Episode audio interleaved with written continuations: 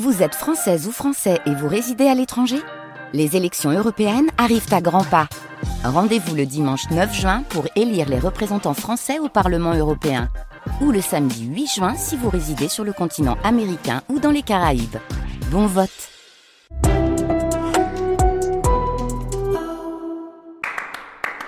France Musique.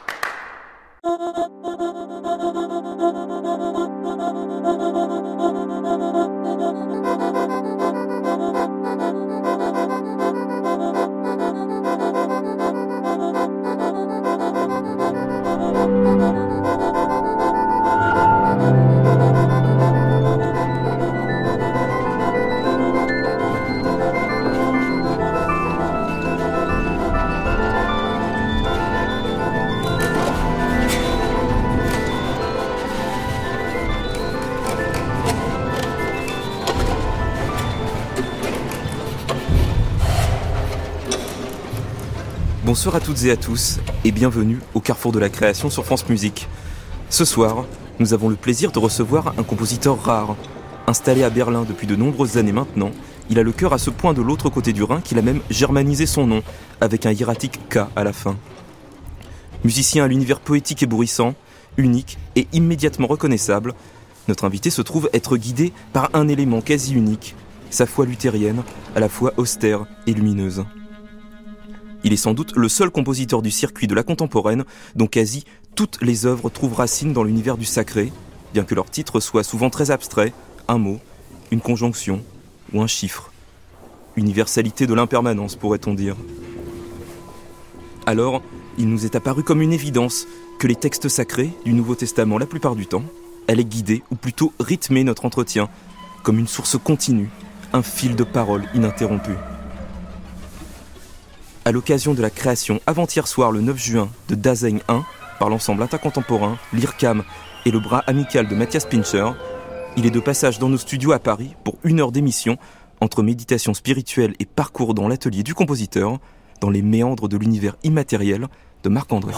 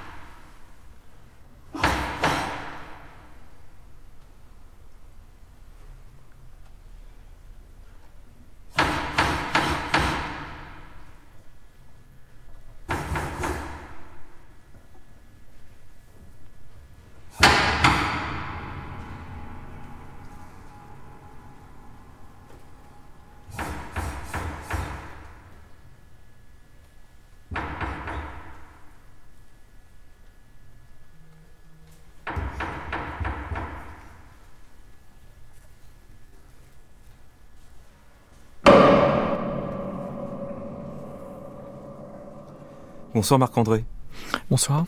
Marc-André, on a choisi d'axer toute notre émission de ce soir autour de votre foi, qui est très prégnante dans votre musique, qui semble la guider tout entière. Alors pour commencer cette émission, j'ai envie de vous demander presque tout simplement, à quand remonte votre premier contact avec la religion protestante? Bien, depuis euh, mon enfance, je suis euh, interpellé, concerné par cette, euh, ce type de, présence, de souffle en fait. Mhm. Et est-ce que la nécessité de laisser infuser la foi et la religion dans votre musique, cela s'est fait naturellement? Ou c'était le fruit d'une démarche? L'évangile est un enseignement, euh, et euh, pour ce qui me concerne, il semblerait bien que ce soit aussi un enseignement qui euh, est une dimension potentiellement compositionnelle. Et c'est pourquoi c'est une sorte de fil rouge dans toute ma démarche, toute ma musique.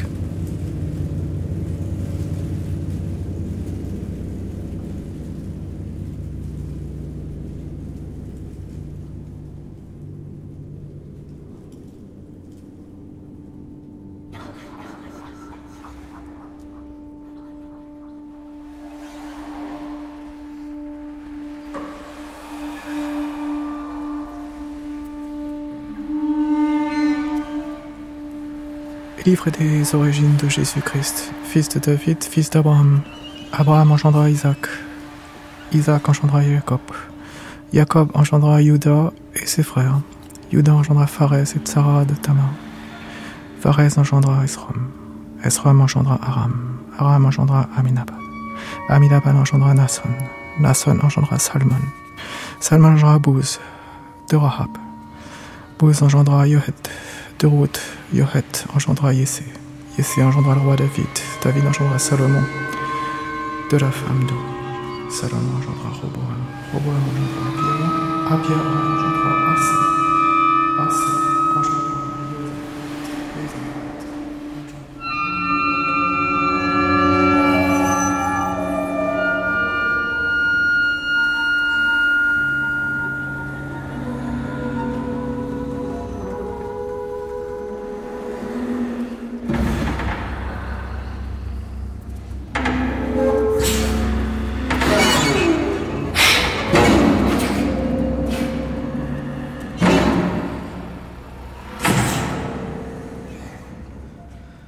Comment elle s'engendre votre musique, Marc-André? Quelle est son ascendance? Quel est son héritage?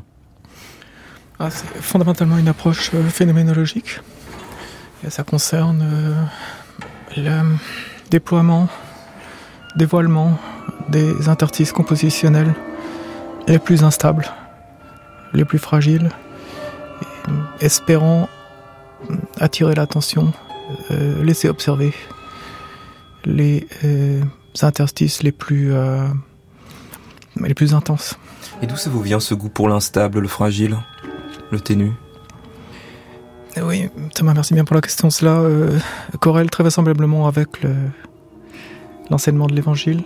Et je pense en particulier à, à la réelle, enfin à la fin originelle de euh, l'évangile de Marc, c'est qui est euh, au chapitre 16, verset 8 et qui se termine sur une sorte de, de désert complet, c'est-à-dire les femmes vont au tombeau, elles le trouvent vide et elles euh, partent, je cite, euh, je cite donc la peur et le trouble les avait saisies et elles ne dirent rien à personne à cause de leur effroi. Effroi, hein. et en allemand c'est Furcht, et c'est la fin de l'évangile de Marc. Il n'y a aucune évocation d'ascension, de, résurrection, ni quoi que ce soit. Donc on- voilà, on est dans une situation des plus instables, des plus fragiles qui soient. C'est quelque chose que vous voulez recréer dans votre musique? Voilà, c'est une, euh, sorte de situation et de, de phénomène, si on veut se rapporter à ce type de tradition, qui me semble être extrêmement euh, précieuse. Alors musicalement, Marc-André, il y a deux grands axes dans vos influences. D'abord l'art subtilior de la fin du XIVe siècle et d'autre part la musique concrète instrumentale de Helmut Lachenmann. En quoi ces deux pôles peuvent peut-être se rapprocher? Oui, la situation fin du XIVe, puisque ça, tout de même dans la deuxième partie du XIVe siècle, est une situation fort instable pour des raisons anthropologiques, euh, théologiques et compositionnelles aussi.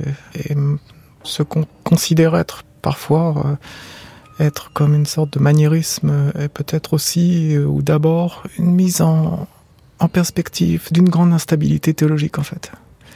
Et euh, cela peut être mal compris, il peut y avoir beaucoup de malentendus. D'autre part, pour ce qui est de la musique euh, concrète instrumentale, où j'en fais, j'ai fait le privilège, après avoir lu l'autre privilège d'avoir pu d'avoir étudié ici au Centre national supérieur de, de Paris, auprès de Claude Balif, Gérard Griset. Ça a été très fructueux. J'ai donc pour le, ce qui était de, ce qu'on appelait le cycle de perfectionnement à l'époque, je ne sais quel est le nom maintenant, un masterclass en allemand. Et donc euh, voilà, j'ai pu euh, étudier auprès de Helmut Lauermann pendant trois ans. Et là aussi, on s'est retrouvé sur des questions musicales, mais aussi extra-musicales. Et sur quelles questions extra-musicales vous êtes retrouvé Alors, pas- Des questions aussi euh, théologiques, même si elles n'ont pas été thématisées en, en ce terme, mais c'est quelqu'un qui a aussi sa biographie, une biographie particulière, et il a été très sensible à la, euh, comment dire, à cette tendance, au tropisme, à la, au déploiement, au dévoilement de, de l'instable, du fragile, et espérons de l'intense. Et c'est ça qui lie l'art subtilior et la musique de Lachenmann. C'est que elles aussi, elles sont dans le fragile et dans l'instable. Il me semble.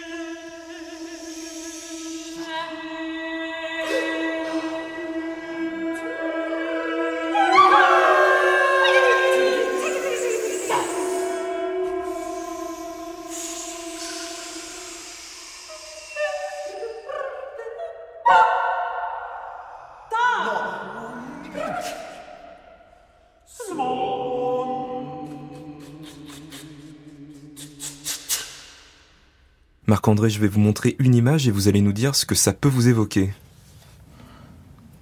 Décrivez-la nous d'abord. Bien, c'est une. Euh, il y a une inscription, Jesus Hilfe, c'est-à-dire euh, demande d'aide. Puis il y a une, sorte de, fenêtre, une partie de fenêtre, et un haut de fenêtre en fait, et un, mur.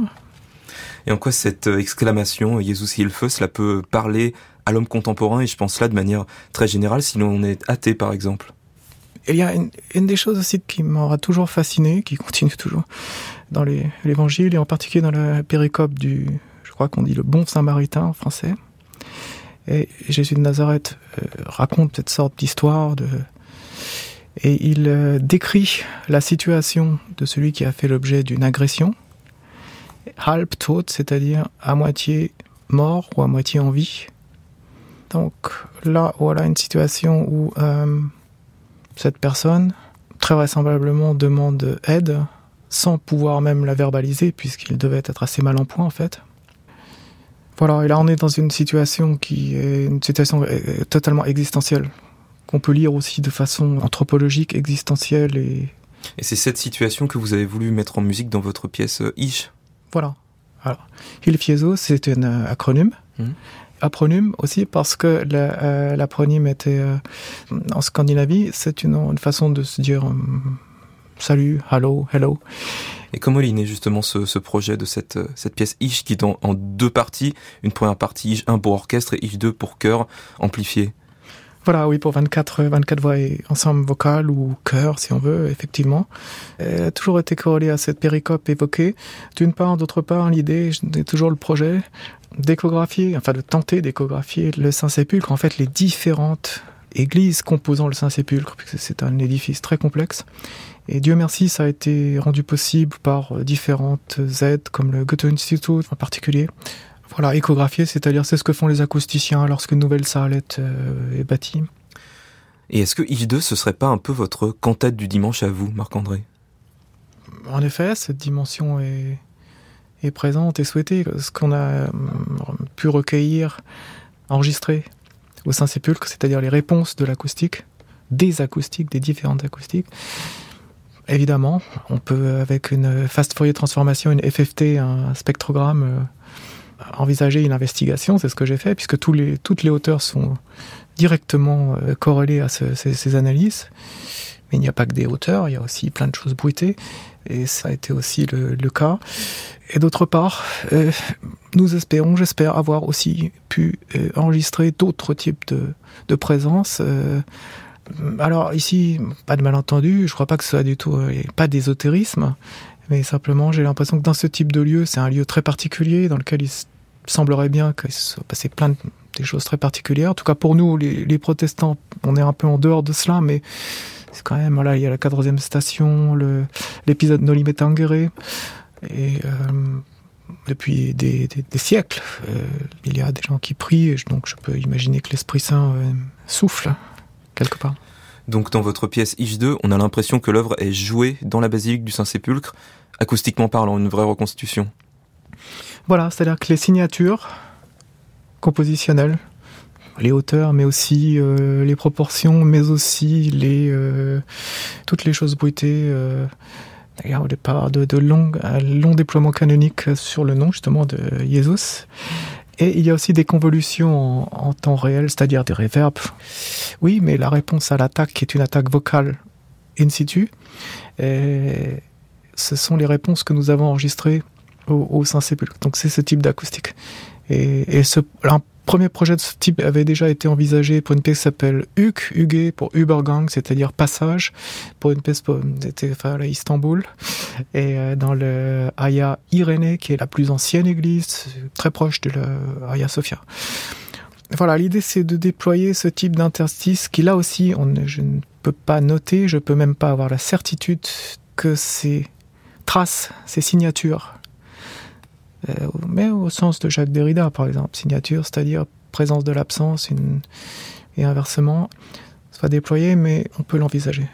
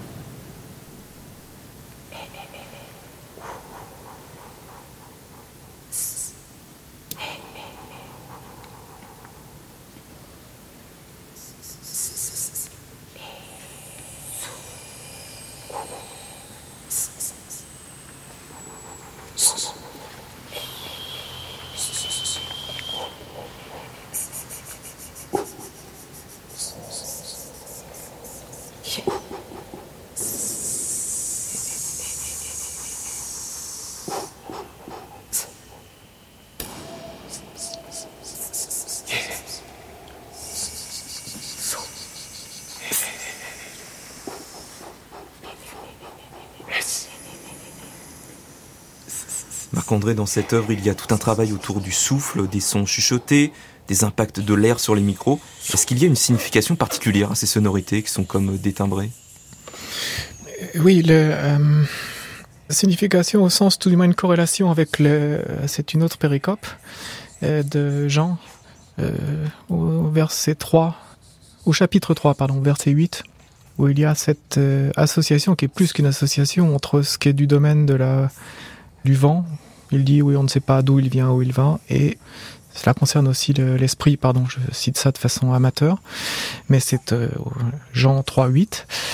Mais ça, ça renvoie très vraisemblablement au euh, champ sémantique du roi en araméen. C'est-à-dire que roi, ça signifie à la fois vent, souffle, respiration, esprit. Et Ish 2, comme son nom l'indique, c'est la suite de Ish 1, on l'a dit, qui est une œuvre pour orchestre. Vous affectionnez les cycles, Marc-André. Vos œuvres portent souvent d'ailleurs des titres courts et des numéros. Pourquoi une telle sobriété et cette volonté de créer des cycles? Les cycles me sont imposés par les pièces.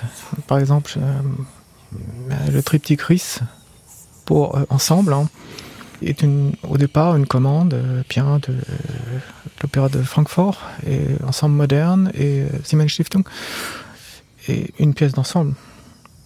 Et pourquoi cette volonté, vous, de composer par cycle? Eh bien, l'observation de, de la pièce, du moins les signaux que la pièce m'ont envoyés, aussi en composant, mais cela s'est euh, amplifié lors des répétitions et après la première.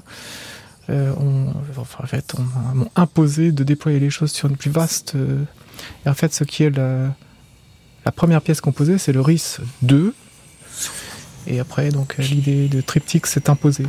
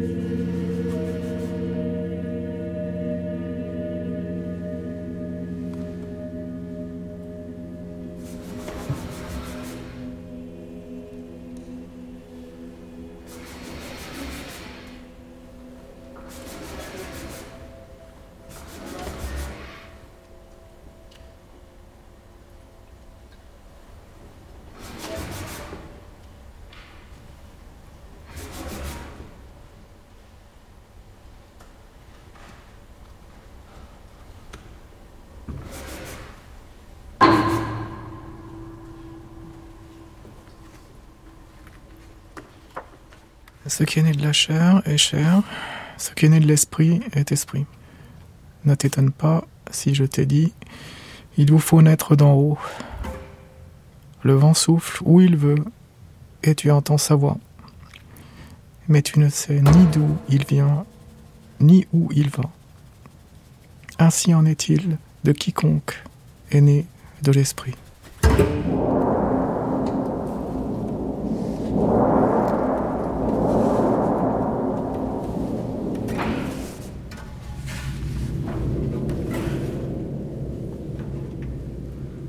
Marc-André, le texte qui sous-tend votre œuvre Voïne, un passage de l'évangile de Jean, vous en avez déjà parlé euh, tout à l'heure, est à la fois très sonore avec le, bruit du souffle qui est évoqué et en même temps très silencieux.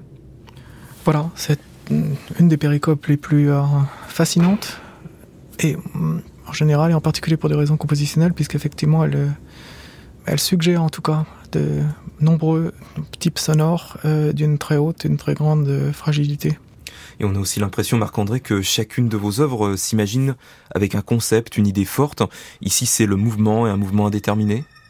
Voilà, un mouvement indéterminé qui euh, aussi euh, permettent d'impacter la macroforme et d'envisager des corrélations intimes ou les plus intimes possibles entre les déploiements phénoménologiques locaux, comment sonne une résonance et comment surtout disparaît euh, l'ensemble de ces matériaux. Parce qu'il s'agit là d'une musique qui essaye, tente de déployer, laisser observer de façon la plus sobre possible la disparition, l'état de disparition et après. Et, là aussi, pas de malentendu. On va dire, ouh, c'est une chose négative, la disparition. en allemand, il y a deux termes, Verschwinden et Entschwinden. Euh, ent, c'est comme D. Et euh, oui, mais la disparition est aussi une chose permanente dans l'évangile. Permanente. Et mm, bien sûr, euh, à la période de Pâques, le vendredi saint, Jésus de Nazareth disparaît. Et puis, dès, la péricope Noli Metangere, le ressuscité disparaît devant Maria-Madeleine. Le souper à Emmaüs, la communion à Emmaüs, pardon, lorsqu'il est reconnu, disparition et l'ascension est en fait la dernière étape de cette disparition. Enfin, avant le retour pour les chrétiens. Alors Marc-André, vous avez écrit deux œuvres inspirées par ce passage de l'Évangile, Voer Voin pour orchestre et Voin pour harpe et ensemble que l'on écoute en ce moment. Deux œuvres dirigées par le grand chef compositeur et lui aussi très spirituel Matthias Pincher. C'est quelqu'un dont l'univers esthétique est aussi très proche du vôtre. Voilà, je suis très reconnaissant. D'abord je souhaite témoigner toute mon admiration, ma reconnaissance, mon amitié et le remercier pour sa fidélité et sa confiance depuis, euh, depuis bien des années. Nous sommes rencontrés lors d'une tournée sous la direction de Pierre Boulez en 2007. Il a, à l'époque, nous avions chacun une pièce créée, un programme dans lequel il y avait aussi Amérique et puis euh, les notations. Et en effet, on s'est trouvé une grande proximité. Et, et peut-être ce qui, ce qui nous lie, bien sûr, il y a des choses compositionnelles, il y a des choses amicales, il y a des et, aussi une certaine forme de, proximité spirituelle et euh, renvoyant très vraisemblablement, et ça va concerner la pièce qui a été créée euh, ce vendredi, Tazain, euh, où j'ai demandé à Mathias Pincher de chuchoter la bénédiction aronique. Et la bénédiction aronique est la première bénédiction via Moses donnée à Aaron pour bénir le peuple des Hébreux. Et, elle est pour les protestants, c'est la, celle qu'on entend proférée par la pasteur ou le pasteur à la fin de tout office, et aussi la bénédiction donnée à quelqu'un, une personne qui va être mise en terre.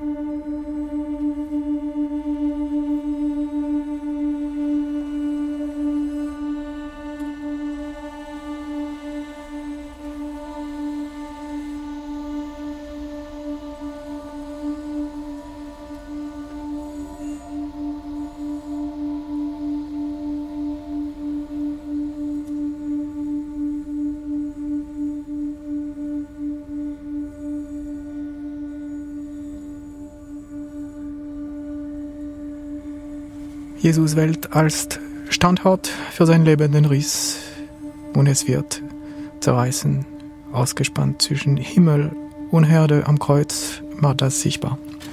Jésus choisit comme lieu, situation de vie, la déchirure, brisure. Et cela même va le briser, entre le ciel et la terre, en croix, de façon ostentatoire.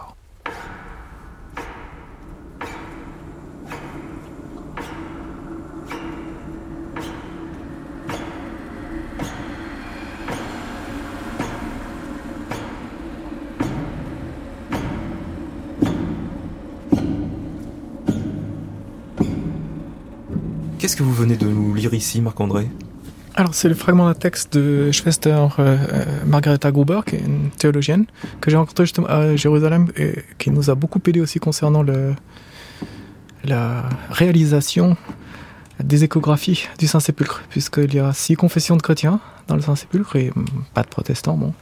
Et en fait, une des confessions n'était pas complètement euh, convaincue par mon projet, cinq autres tout de même et elle a, on va dire, plaidé pour ce projet. Voilà, et donc je fais Star Margareta. Sœur Margaret était doyenne, on dit, je crois, doyenne mm, de l'université théologique œcuménique, c'est-à-dire catholique et protestante, allemande. Et ce que vous venez de, nous lire, hein, c'est aussi l'incipit de votre partition RIS 2 que vous avez évoqué tout à l'heure. En quoi consiste euh, ce concept de RIS de faille en français? Donc, d'abord pris en compte son exégèse euh, et trouvé ça extrêmement convaincant. Alors là aussi, il peut y avoir un malentendu. Si on psychologise les choses, on, peut vous dire oh là là, cela est négatif. Bon. Et en fait, euh, c'est aussi le déploiement d'interstices. C'est aussi le déploiement de, une nouvelle fois, des zones les plus vraisemblablement les plus instables, les plus fragiles. Et, et ici, en l'occurrence, existentielles peut-être anthropologique, si on veut le voir comme cela, et théologique, spirituel, pour d'autres personnes. Une chose qui est euh, évidemment centrale dans mon travail, dans ma démarche depuis, depuis très longtemps. Et il y a eu cette euh, forme de, de rencontre, bon, au-delà de la rencontre amicale et spirituelle peut-être aussi, une rencontre de, de, de cette nature. Je ne pense pas qu'il s'agisse de figuralisme, d'illustration, la réflexion dans le domaine compositionnel de ce qui semble être un des éléments centraux dans l'enseignement de l'évangile, qui est la profération euh, d'une totale instabilité.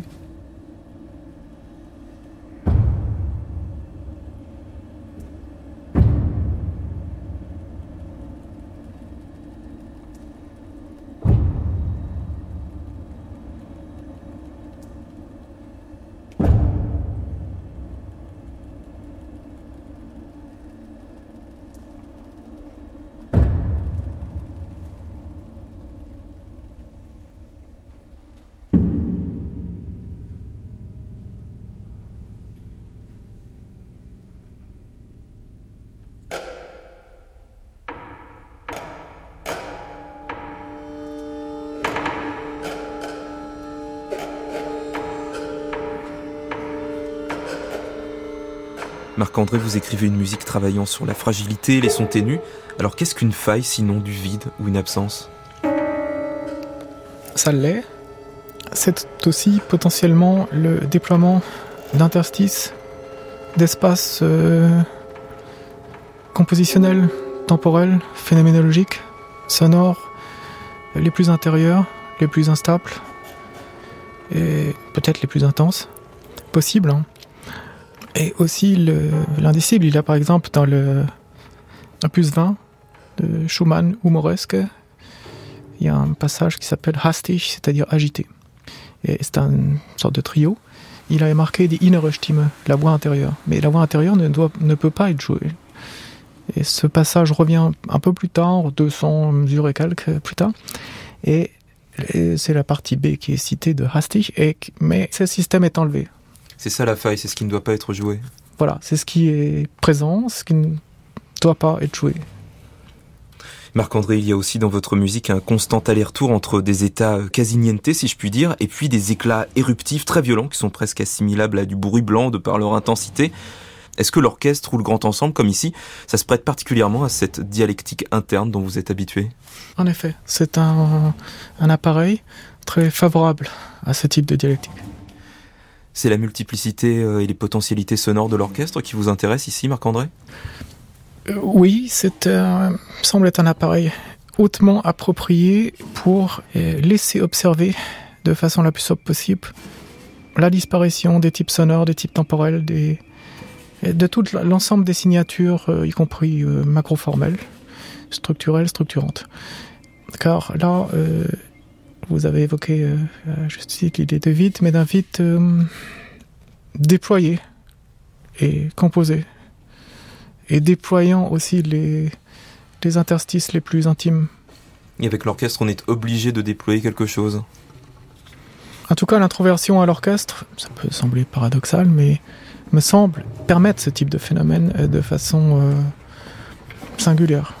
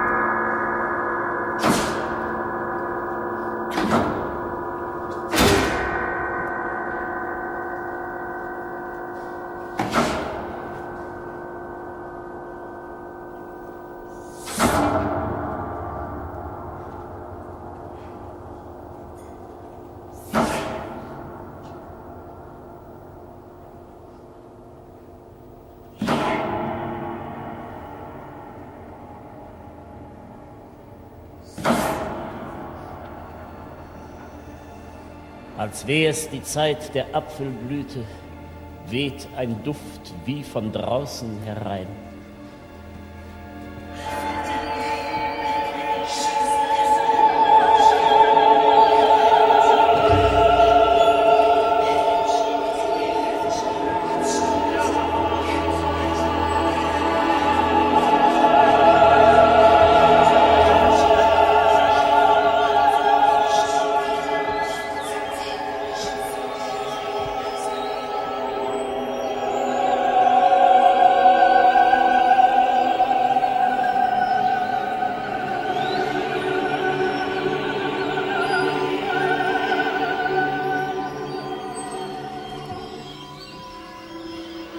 Guten Pflücker erkennt man, da unterm Baum nach der Ernte fast kein Fruchtholz liegt. Die Früchte vom Baum des Lebens waren noch nicht reif.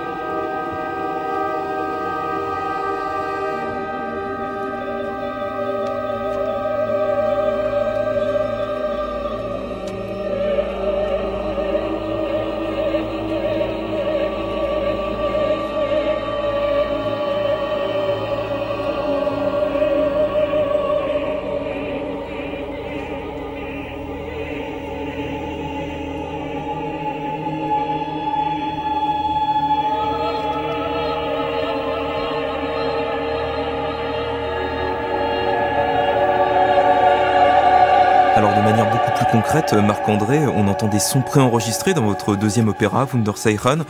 Vous utilisez dans cette pièce des enregistrements, des ambiances captées dans l'église du Saint-Sépulcre à Jérusalem, un peu comme dans Ish 2. Est-ce que c'était pour rendre cette présence immatérielle palpable d'une certaine manière?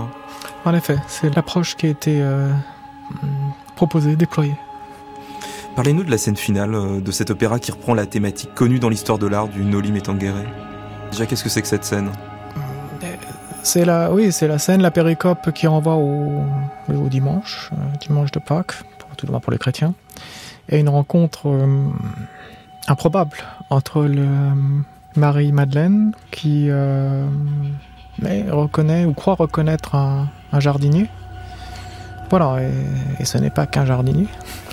Mais comment qualifier son état? Voilà, s'agit-il du ressuscité ou de Jésus de Nazareth? En état de résurrection, enfin dans le processus de résurrection. Voilà, et après, il y a plusieurs euh, traductions sur le Noli Me Tangere. euh, hein. Et cette scène a été le, le point de départ pour euh, cet opéra? Pour Wunderseichen En effet, car le- il s'agit là aussi d'une double euh, évolution des identités. La dame devient le premier euh, témoin de la résurrection, de la situation de la résurrection, c'est peut-être, ou du phénomène de la résurrection, si on veut le voir comme cela. Et d'autre part, le Jésus de Nazareth, le Messie, et puis il y a cette situation du touché, non touché, du la retenue sans retenir, bon voilà. Et je dois dire que j'ai eu le privilège euh, assez souvent et de, de côtoyer dans la période où j'étais à Strasbourg euh, Jean-Luc Nancy. Et je l'ai rencontré d'ailleurs suite à cette. euh, dans la mesure où je souhaitais euh, d'un hate euh, mettre des, des fragments de Noli Me Tangere, de son livre Noli Me Tangere. Moi je trouve que lui a une approche très euh, bon, philosophique de cette péricope. Ich selbst bin der Eindringling. Kein anderer als ich selber. Scharfsinnig und doch erschöpft. Entblößt und doch übermäßig ausgestattet. Eindringling in der Welt als auch in sich. In der schlagenden Brust statt des Herzens eine Wunde. Alle Gräber waren aufgetan. Man schaudert der Toten wegen vor dem Tode.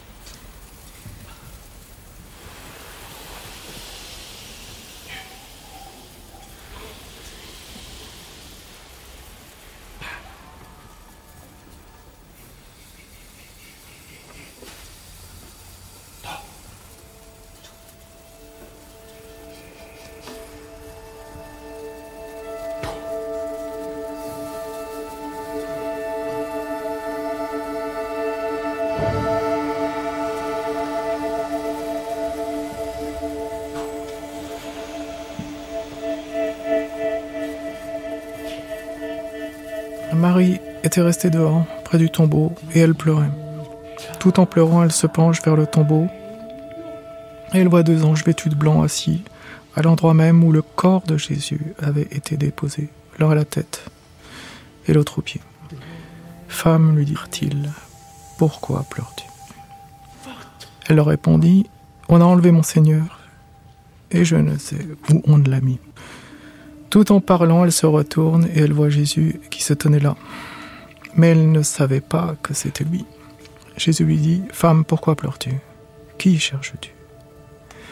Mais elle, croyant qu'elle avait affaire au gardien du jardin, lui dit, Seigneur, si c'est toi qui l'as enlevé, dis-moi où tu l'as mis, et j'irai le prendre. Jésus lui dit, Marie. Et elle se retourna et lui dit en hébreu, Rabouni, ce qui signifie maître. Jésus lui dit, Ne me retiens pas, car je ne suis pas encore monté vers mon Père.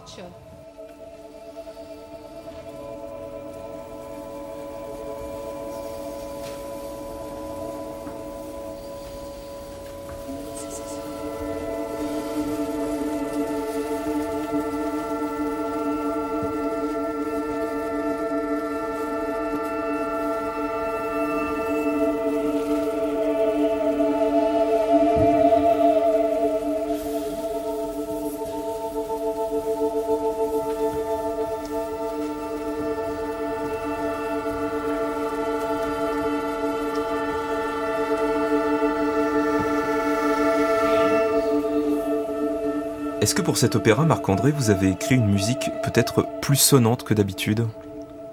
Je pense euh, à ce qu'on entend aux intervalles de quinte, par exemple. Oui, c'est vraisemblable. Les quintes sont des signatures, euh, là aussi, de... corrélées aux échographies du Saint-Sépulcre, car elles semblaient bien être présentes en permanence dans les spectrogrammes. Et c'est une musique avec moins d'effets, moins de modes de jeu, il y a plus de, de sons entre guillemets normaux dans cette partition?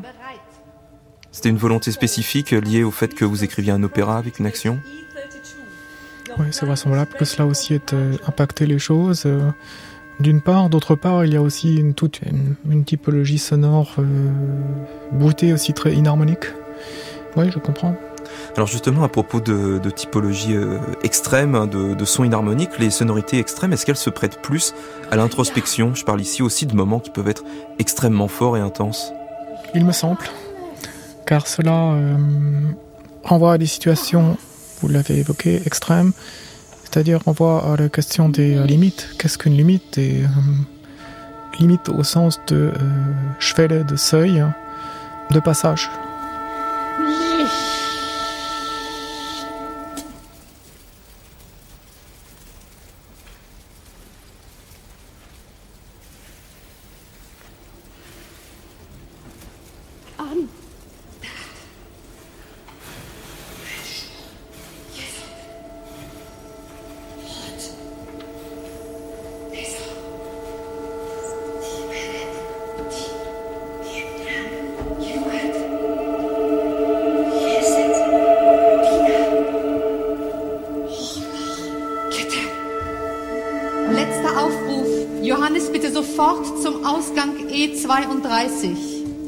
Call.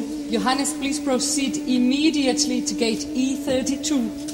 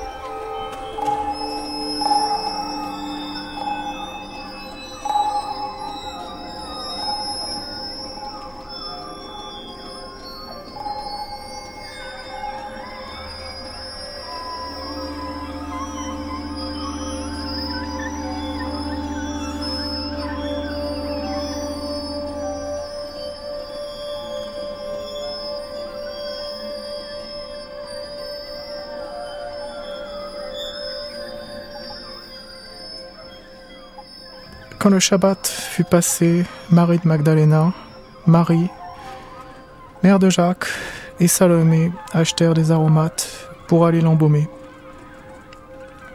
Et de grand matin, le premier jour de la semaine, elles vont à la tombe et le soleil étant levé, elles se disaient entre elles Qui nous roulera la pierre de l'entrée du tombeau? Et levant les yeux, elles voient que la pierre est roulée. Elle était très grande. Entrée dans le tombeau, elles virent assis à droite un jeune homme vêtu d'une robe blanche, et elles furent saisies de frayeur. Mais il leur dit, ne vous effrayez pas. Vous cherchez Jésus de Nazareth, le crucifié. Il est ressuscité. Il n'est pas ici. Voyez l'endroit où on l'avait déposé.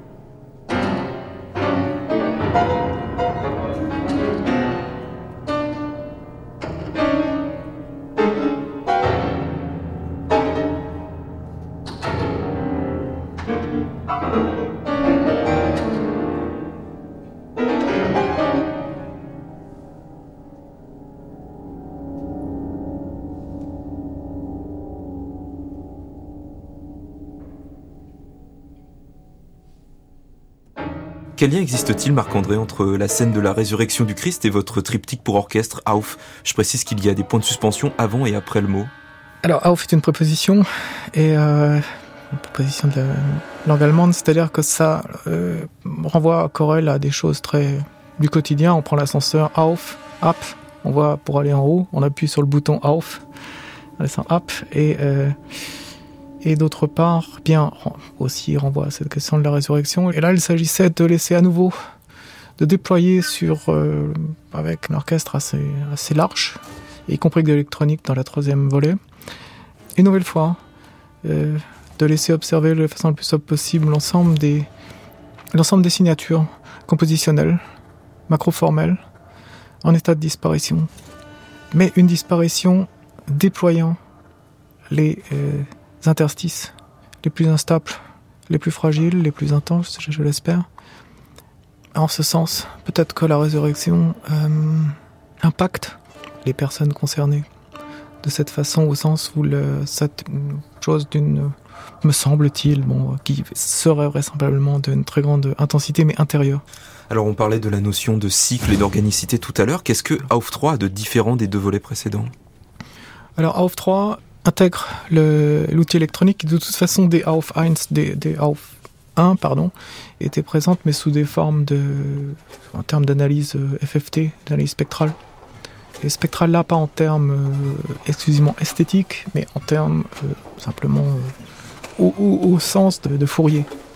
Alors, un signal va être, va être analysé et un signal pas uniquement un signal harmonique quand même une chose assez puissante, puisque, y compris en médecine, par exemple, lorsqu'on fait une échographie, un IRM scanner, on essaie l'algorithme de Fourier, la transformée de Fourier qui est, utilisée.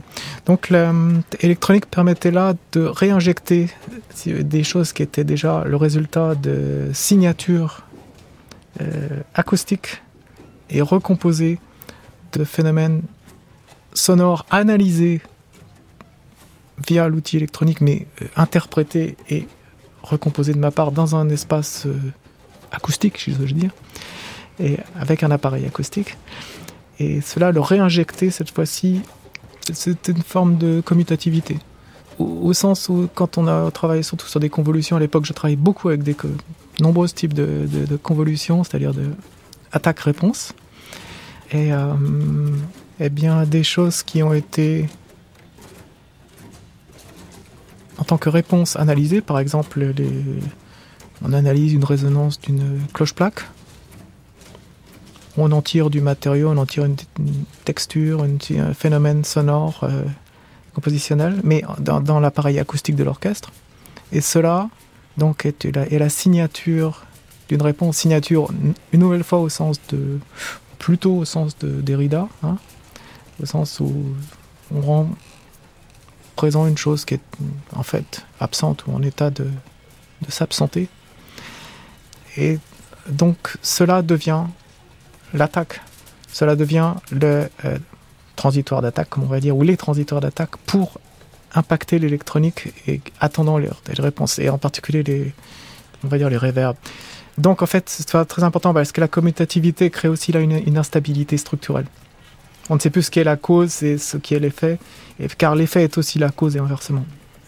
Marc-André, pour finir cet entretien, est-ce que, au travers du fait d'écrire autant d'œuvres avec la religion comme terreau, le but à atteindre, ou en tout cas à toucher du doigt, ce serait peut-être atteindre une forme de transcendance? En effet, une transcendance qui, euh, qui renvoie à ce dont nous parlions, qui renvoie à l'état de, je cite, euh, la fin du vers 8, là, chez Marc, chapitre 16, oui, peur.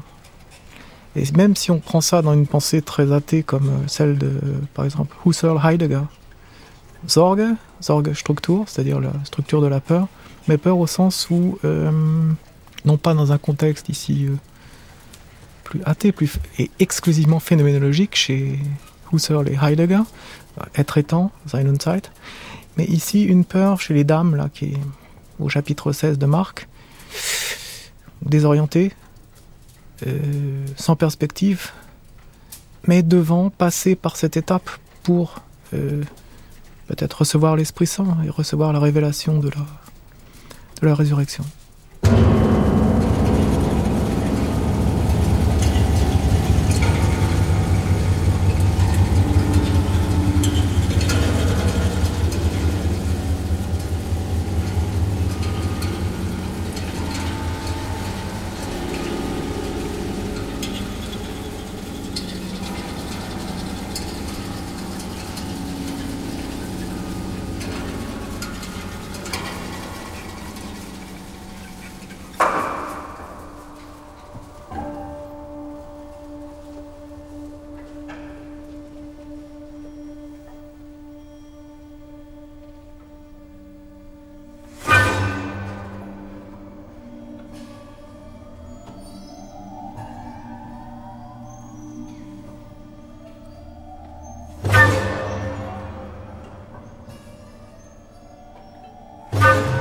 Un extrait de Auf 3, le dernier volet de l'immense cycle de Marc-André, par l'orchestre de la SVR et le studio de musique électronique de la radio de Stuttgart, dirigé par Sylvain Cambrelin. Marc-André, on rappelle votre création toute récente avant-hier soir, Dasein 1, pour l'ensemble latin contemporain, dirigé par Mathias Pincher, un concert capté par France Musique, que vous pourrez retrouver à l'antenne tout prochainement. Merci beaucoup Marc-André, c'était un plaisir de vous avoir avec nous ce soir. Merci, c'était un privilège. Au carrefour de la création ce soir, il y avait à la technique Xavier Lévesque, attaché de production Aurore Doniso Bensala, une réalisation de Fanny Constant. À réécouter sur francemusique.fr.